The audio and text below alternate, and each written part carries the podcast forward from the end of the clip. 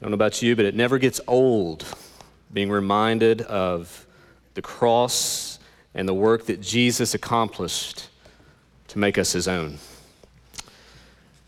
Whether through singing or taking the Lord's Supper or being reminded through the scriptures, it never gets old. It never gets old. I do encourage you to turn in your Bibles uh, to the book of James, chapter 2. We'll be looking at verses 14 through 26 this morning. James, chapter 2, verses 14 through 26. Continuing to make our way through this New Testament book. I hope that by God and His grace, you are being encouraged and stirred, perhaps convicted by it, that our lives may be more and more like Christ. Let's stand together and honor the reading of God's word. James chapter 2, beginning in verse 14. This is the word of the Lord. What good is it, my brothers, if someone says he has faith but does not have works? Can that faith save him? If a brother or sister is poorly clothed and lacking in daily food, and one of you says to them, Go in peace, be warmed and filled, without giving them the things needed for the body, what good is that? So, also, faith by itself, if it does not have works, is dead. Someone will say, You have faith, and I have works. Show me your faith apart from your works, and I will show you my faith by my works. You believe that God is one, you do well. Even the demons believe and shudder. Do you want to be shown, you foolish person, that faith apart from works is useless? Was not Abraham, our father, justified by works when he offered up his son Isaac on the altar? You see that faith was active along with his works, and faith was completed by his works. And the scripture was fulfilled that says, Abraham believed God, and it was counted to him as righteousness, and he was called a friend of God. You see that a person is justified by works and not by faith alone. And in the same way, was not also Rahab the prostitute justified by works when she received the messengers and sent them out by another way? For as the body apart from the spirit is dead, so also faith apart from works is dead. Let's pray together. Holy Spirit, would you give us now understanding of this inspired word, that our lives may be more like Christ and you would be glorified. We pray this in Christ's name. Amen. You can take your seats.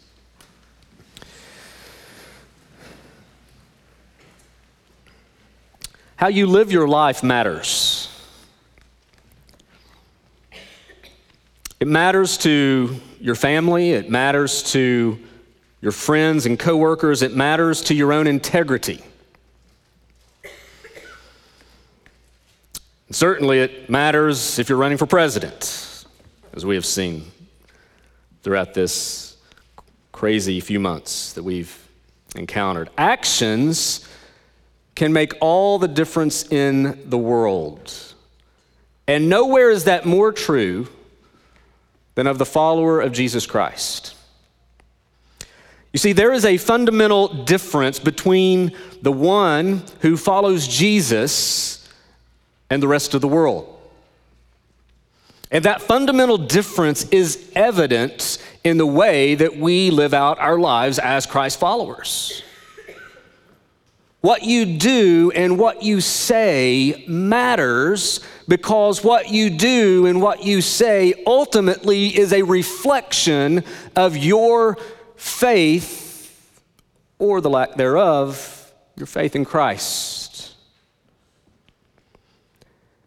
We come to this passage today and we, we are presented here with what I would call a relationship between faith in Christ and good works.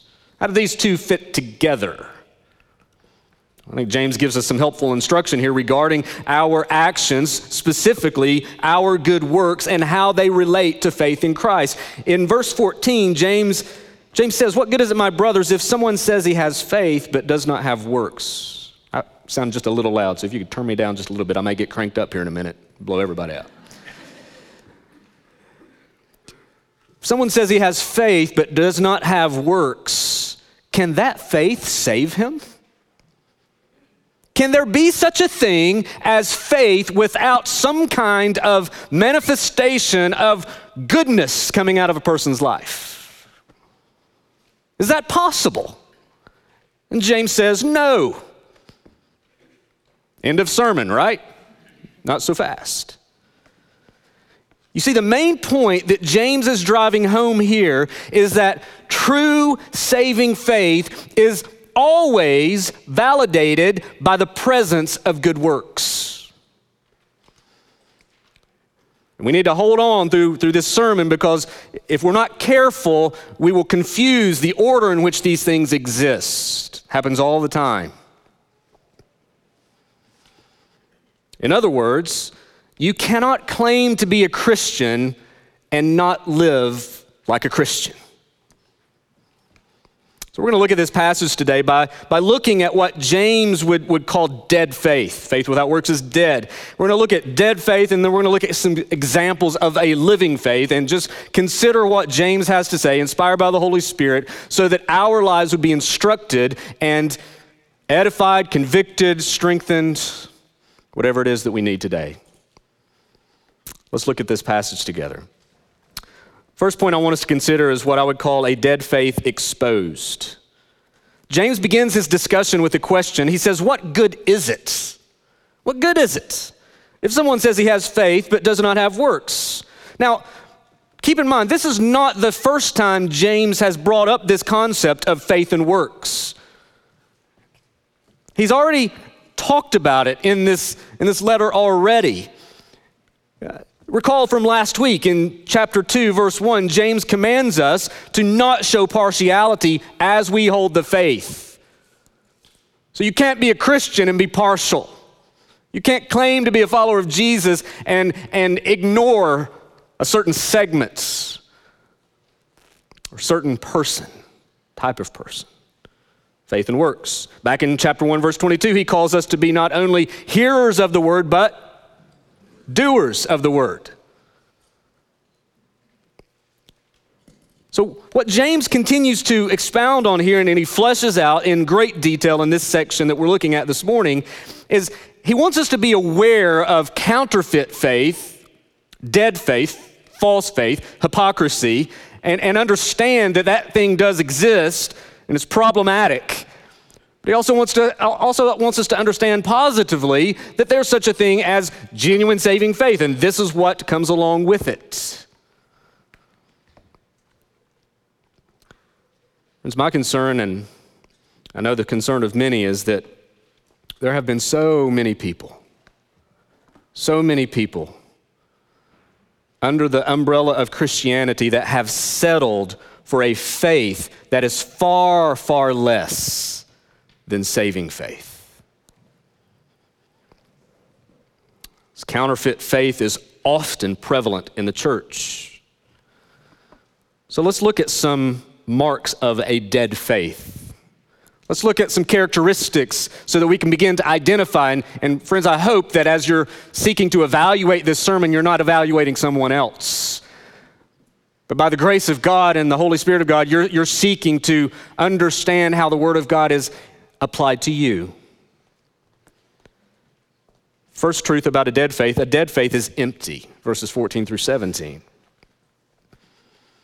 James says, Someone says he has faith but does not have works. Can that faith save him? Earlier, he says in the same verse, What good is this kind of faith? It's a rhetorical question with an obvious answer. Where faith with, without works is, is of no use. A faith that doesn't produce good works is not genuine.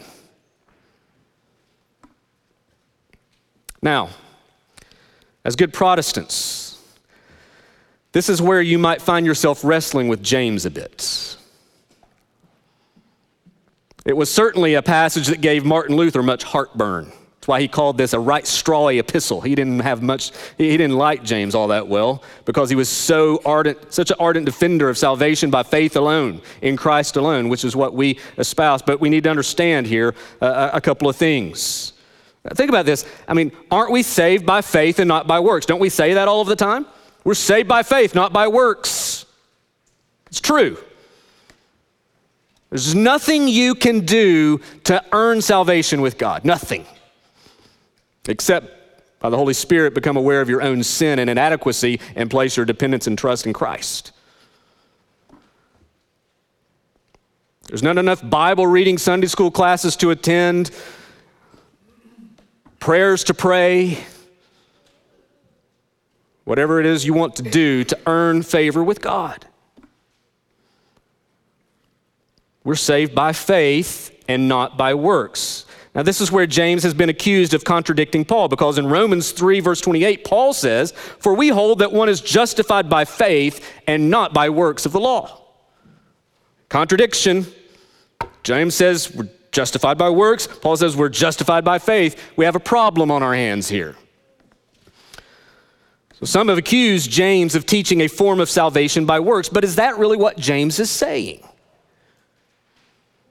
I think on a closer look, we, we see that that's not, all, not at all what James is saying. The, the confusion surfaces because some people don't realize that Paul and James are emphasizing two different things concerning our salvation.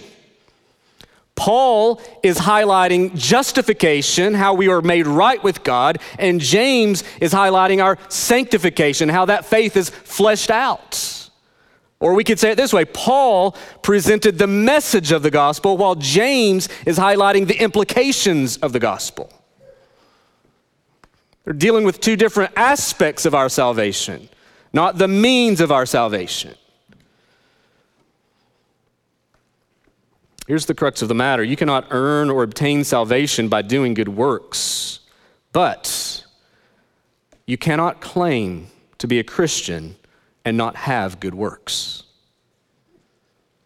Let me say that again. You cannot earn or obtain salvation by doing good works, but you cannot claim to be a Christian and not have good works. Great Puritan Thomas Manton wrote this. He said, By the right, listen to this, by the righteousness of faith, we are acquitted from sin. We're justified. And by the righteousness of works, we are acquitted from hypocrisy confirmed to be justified by a true faith. Let me say that again. By the righteousness of faith, we are acquitted from sin, we're justified, and by the righteousness of works, we are acquitted from hypocrisy. Calvin most famously put it this way It is therefore faith alone which justifies, yet the faith which justifies is never alone.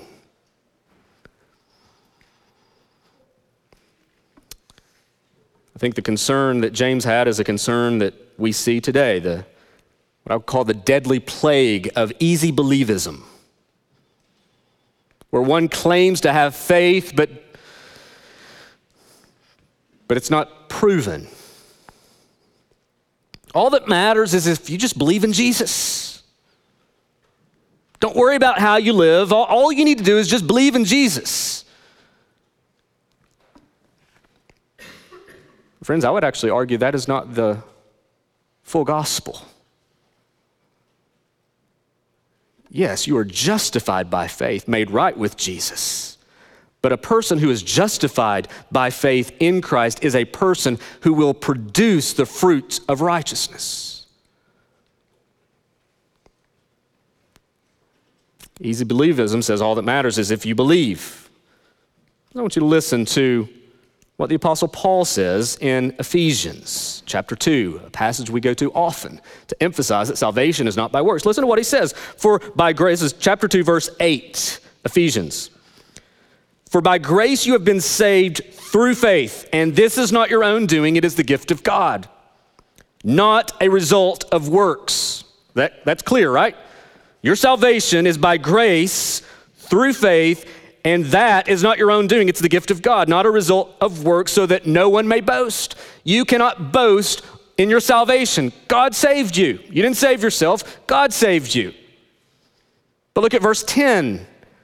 For for we are his workmanship, created in Christ Jesus for what? Good works, which God prepared beforehand that we should walk in them. So not only was your salvation planned in eternity past, the good works through which you would live out your salvation were planned in eternity past, so that as a follower of Jesus, you would demonstrate the reality of your conversion through how you live your life. James, if, if we could put it this way, James is kind of focusing on Ephesians 2, verse 10. That's where he's camped out. He, he gets Ephesians 2, verses 8 and 9, that we're saved by grace through faith. He gets that, but he's just camped out right now on verse 10 of Ephesians 2. He's fleshing out what this good works does. Dead faith is empty. Number two, dead faith is inactive. Look at verses 15 through 17. James, he, he presents a hypothetical scenario where one claims to have faith but doesn't respond to someone in need. Brother, sisters poorly clothed, lacking in daily food, and one of you says to them, they're, coming to you for help, and, and you say, well, Go in peace, be warmed and filled. But don't offer any help. Friends, words mean nothing if they don't lead us to action.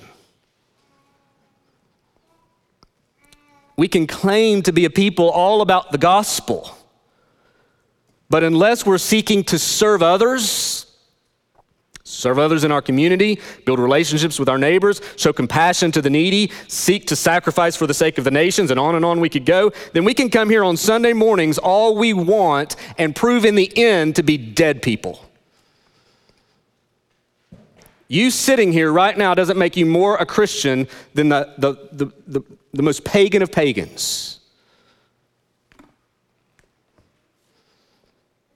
If you're coming here today to, to, to hopefully get into heaven because of your presence here, it's not going to get it. I'm glad you're here, by the way. It's important that we gather. Friends, we can claim to be people about the gospel, but if we don't flesh that out, if we don't live that out, not just on Sundays, but Monday, Tuesday, Wednesday, Thursday, Friday, Saturday, empty, it's inactive. What's our concern? My concern, I see, I see, see this warning in Scripture. The residue of dead faith rests on many an aisle in churches all over the world each Sunday.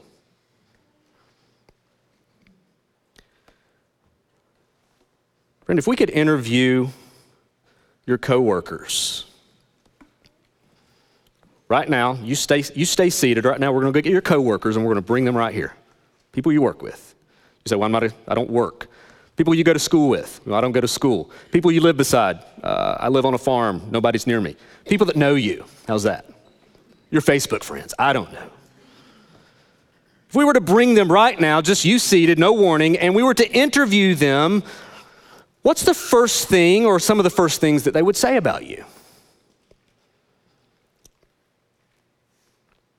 Would it have anything to do with Jesus?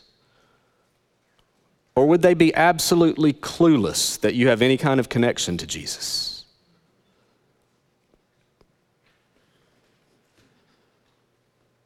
Friends, inactive faith is a sham. Listen to the words of Jesus in the Gospel of Luke, chapter 6. Verse 43 For no good tree bears bad fruit, nor again does a bad tree bear good fruit, for each tree is known by its own fruits. For figs are not gathered from thorn bushes, nor are grapes picked from bramble bush. The good person out of the good treasure of his heart produces good, and the evil person out of his evil treasure produces evil, for out of the abundance of the heart the mouth speaks. Notice there's, there's two people here, there's not a third option. He keeps going, Why do you call me Lord, Lord, and do or, and not do what I tell you? You know another way we could say that? Why do you claim to have faith and not works? Everyone who comes to me and hears my words and does them, I will show you what he is like. He is like a man building a house who dug deep and laid the foundation on the rock. And when a flood arose, the stream broke against that house and could not shake it because it had been well built. But the one who hears and does not do them is like a man who built a house on the ground without a foundation. When the stream broke against it, immediately it fell, and the ruin of that house was great. Friends, we need to remember that our, our what we desire, what we love, what we like will, will lead us to act. If you're a Washington Nationals baseball fan, I will not have to tell you to turn on the TV at 1 p.m. today. I, I won't have to do that. It's the playoffs. If, you know, I, going back into the past, if, I never had to tell a Harry Potter fan they really needed to get the next book that had been out for two months now. I didn't have to tell those folks to do that. All you Apple people rarely have to be coerced to upgrade your iPhone. Friends, we always do the things we want to do. We act upon the things that we desire and love and crave and want. Friends, that is no less true of our relationship with Jesus. Number three, another mark of dead faith. Dead faith is shallow. Look with me at verse 19. This is always an interesting passage. He says, You believe that God is one, you do well. You're right up there with the demons. Even the demons believe. And shudder.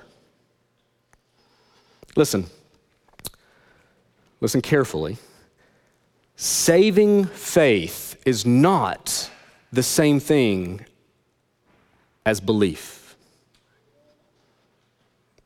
Mental assent, mental awareness is not the same thing as saving faith. Merely believing facts about Jesus is not the same thing as believing in Jesus. You can believe facts about Jesus all day long. I, am convinced that Satan and his demons could have, could have aced seminary. The demons could be teaching our equip classes, throwing out information. They're quite certain of the exist- existence of God, so much so that they cower in horror before Him. But that certainly doesn't save them, that doesn't reconcile them to God.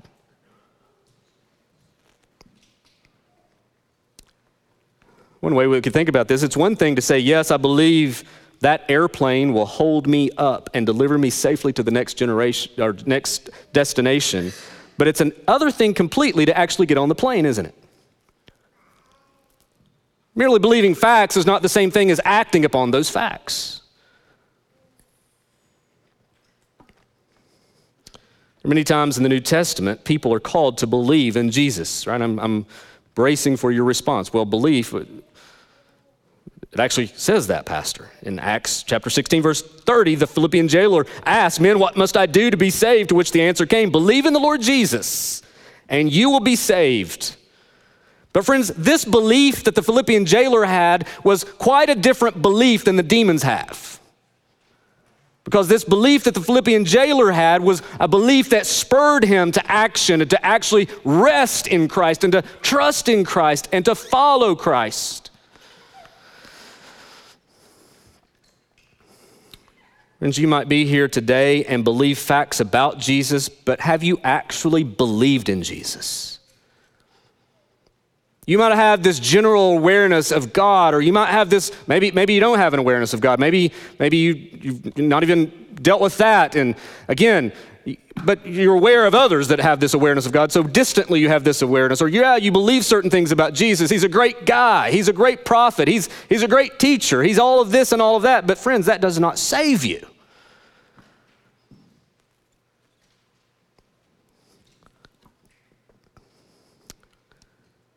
Jesus gave this clear and sobering warning in Matthew chapter 7, verse 21. Not everyone who says to me, Lord, Lord, will enter the kingdom of heaven, but the one who does the will of my Father who is in heaven. On that day, many will say to me, Lord, Lord, did we not prophesy in your name and cast out demons in your name and do many mighty works in your name? And then I will declare to them, I never knew you. Depart from me, you workers of iniquity. I think what Jesus is telling us and what James is telling us and what others will tell us in the scriptures is this it is possible to think that you are a Christian and actually not be a Christian. I don't say that to cause unnecessary doubt in your life today. I'm just saying it's possible. There's going to be many on Judgment Day that stand before Jesus and thinking they're good to go and they're going to be turned away because they had simply a belief about Jesus but not a trust in him. That's dead faith. Dead faith is a serious deal. Easy believism is a serious deal because it leads uh, thousands to hell. It's a deadly thing. But what about living faith? Let's look at the second point living faith exemplified. You know, as we've considered the realities of a dead faith, it should be more and more clear to us what true saving faith is. While we were saved by faith alone, this faith is not alone, but is accompanied by a transformed life. It produces good works, it produces fruits. We are saved by the good work of Jesus so that we can live a life of good works for Christ, to his glory and to his honor. What James does now is, is that he reaches back into the Old Testament to show us two examples of how saving faith is validated through good works. Let's be clear.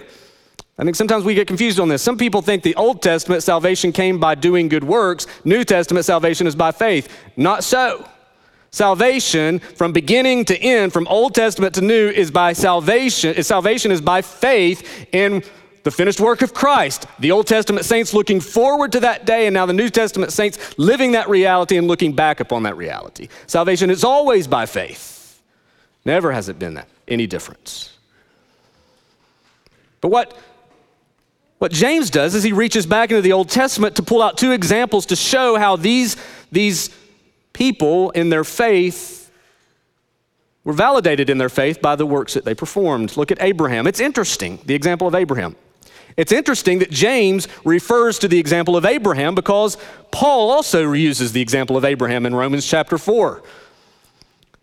And if James and Paul are in contradiction, then how can they be referring to the same example?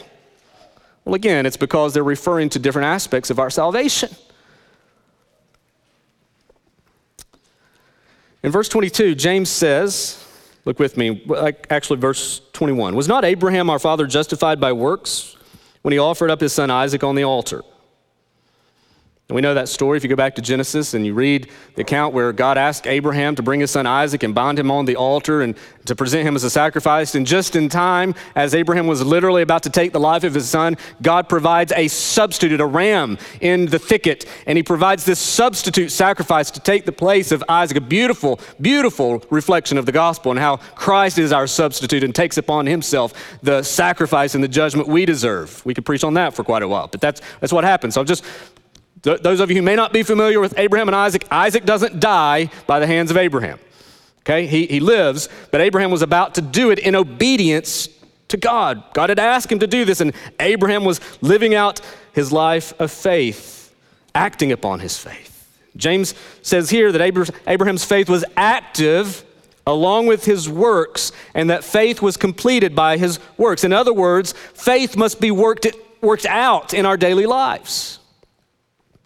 Abraham's faith was being fleshed out as he acted on God's command. His willingness to sacrifice Isaac not only showed his faith to be genuine, but through his obedience, his faith matured. So, Abraham's an example of this. But then we have the example of Rahab. Go from Genesis now to the book of Joshua, chapter 2. Now, there are vast differences between Rahab and Abraham. Abraham was a wealthy, moral male, father of the Jewish people, and was a major figure in God's plan. Rahab was likely poor, an immoral female, she was a prostitute, an outcast, and Canaanite. Yet her faith in God was justified as she acted to hide these two spies that Joshua had sent to the promised land to, to explore the land. And by the way, she'd be later counted in the genealogy of Jesus. Here's the point James is making no matter who you are rich, poor, white, black, male, female, moral, immoral no matter who you are, saving faith is the same for all.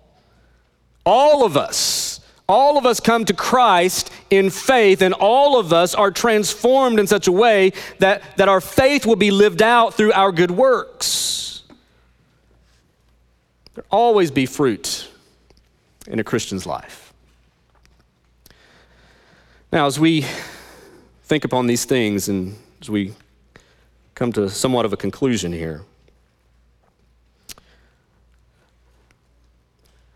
again, James is not denying that we are saved by faith. He's assuming that. He's saying that your faith in Christ will be exemplified through good works. If I were to ask you, how are you certain you're a Christian? What would you say? Don't say it out loud. Just say it to yourself. How do you know for sure you're a Christian? What would you say?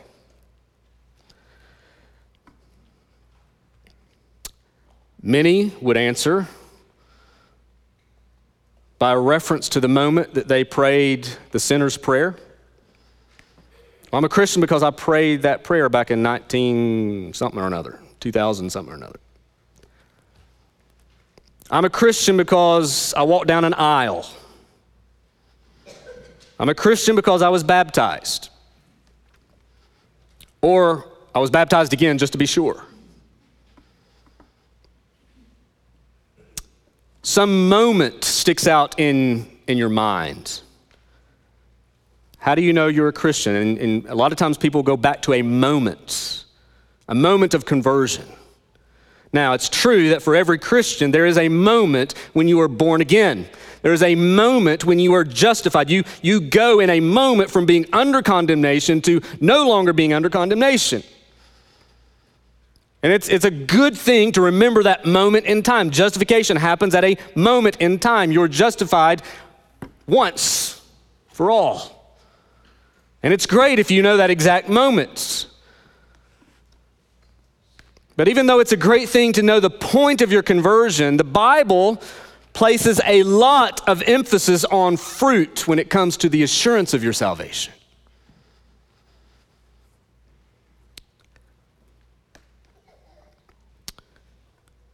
I think if you were struggling with assurance, or if James asked you this question, he would not be so concerned with the moment you prayed a prayer, walked down an aisle, or signed a card, or even at your baptism, as important as baptism and those things are. I think he'd ask you, How are you living your life? Tell me about your friendships. Tell me about your relationships. Tell me about how you serve people.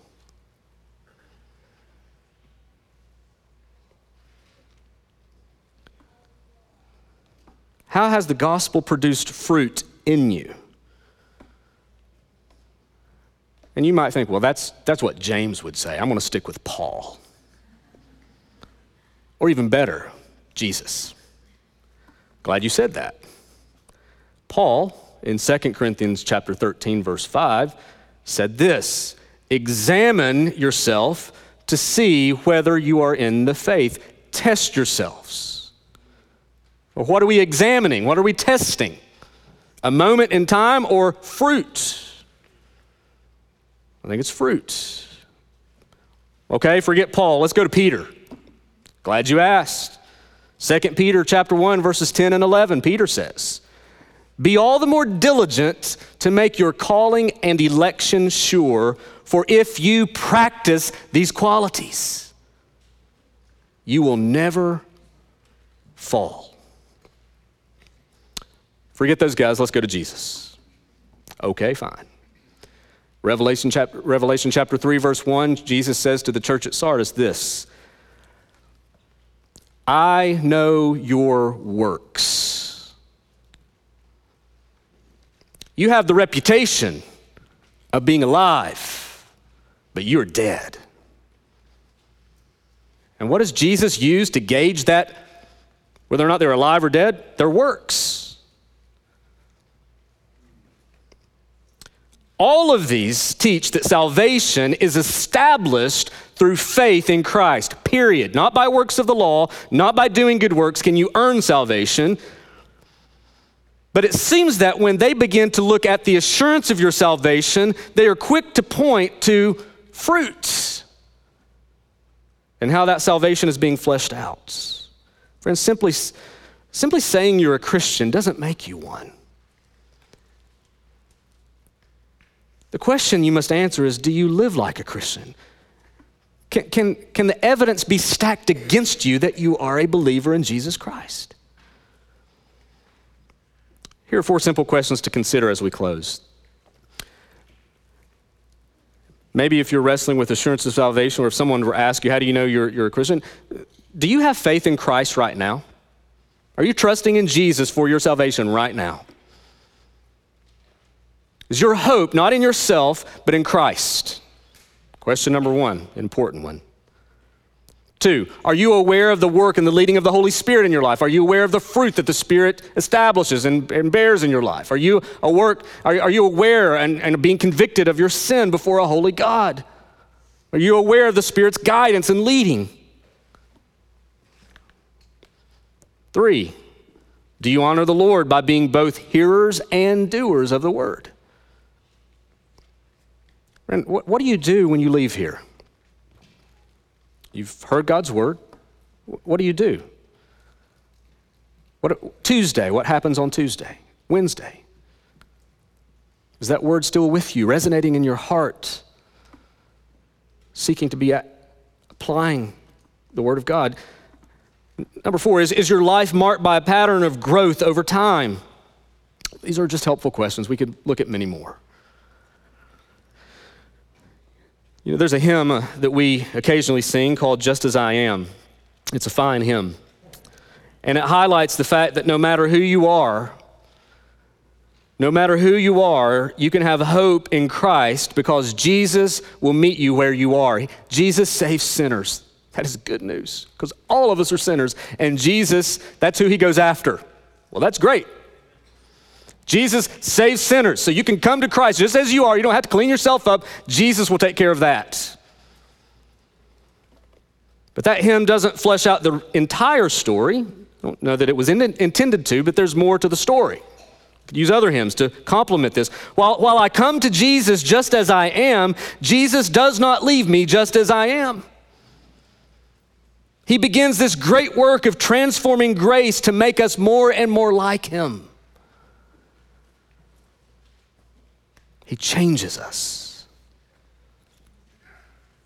Friends, while we must champion the glorious gospel of faith alone, by grace alone, in Christ alone, let us remember that our faith is never alone. It's never alone. True saving faith is a living, working faith. Is that true of you? Do you believe facts about Jesus or do you believe in Jesus? And can that be proven how you live your life? Let's pray. Father, we acknowledge that you are the Savior of sinners. You are the one that brings salvation. You are the one that brings hope in the midst of despair. You are the one that can cleanse sin. You're the one that takes out the stony heart and, and gives the new heart. Father, you are the one that, that works to bring dead people alive. And Father, we know that through Jesus Christ and his finished work, we have hope. And my prayer, Lord, if, there, if, if someone is here today and, and they, don't, they don't know Christ, they're, they, maybe they're here today, they're not a Christian. I'm sure we have many in this room that would be in that category, that they're here today and, and they would know down in the heart of their hearts they're, they're not a Christian. Father, my prayer is that they would not try to work their way to you, but God, that they would see how you have worked to save them. And that you would draw them to yourself right now, and, and that you would just help them to see the beauty and glory of Jesus, and that his perfect life and his sacrificial death was all that was needed to make them your own. And Father, that you would just save them even now. God, may you initiate that work of grace in their lives that they would respond to you in saving faith right now. But Father, would you help us to realize that you did create us and save us so that we might live out lives for your glory. Good works are important, not to save us, they're important for your glory and for our own growth as a Christian. Father, you know our heart's concerns, you know where we're struggling, and you know, you know our, our acts of disobedience. Father, you know all about us. So would you help us now to respond to you in a way that's fitting and right? God, would you make this church a church of great faith, but a church that is known for its faith because of how we live in relationship to you. God, would you do that work, we pray. In Christ's name, amen.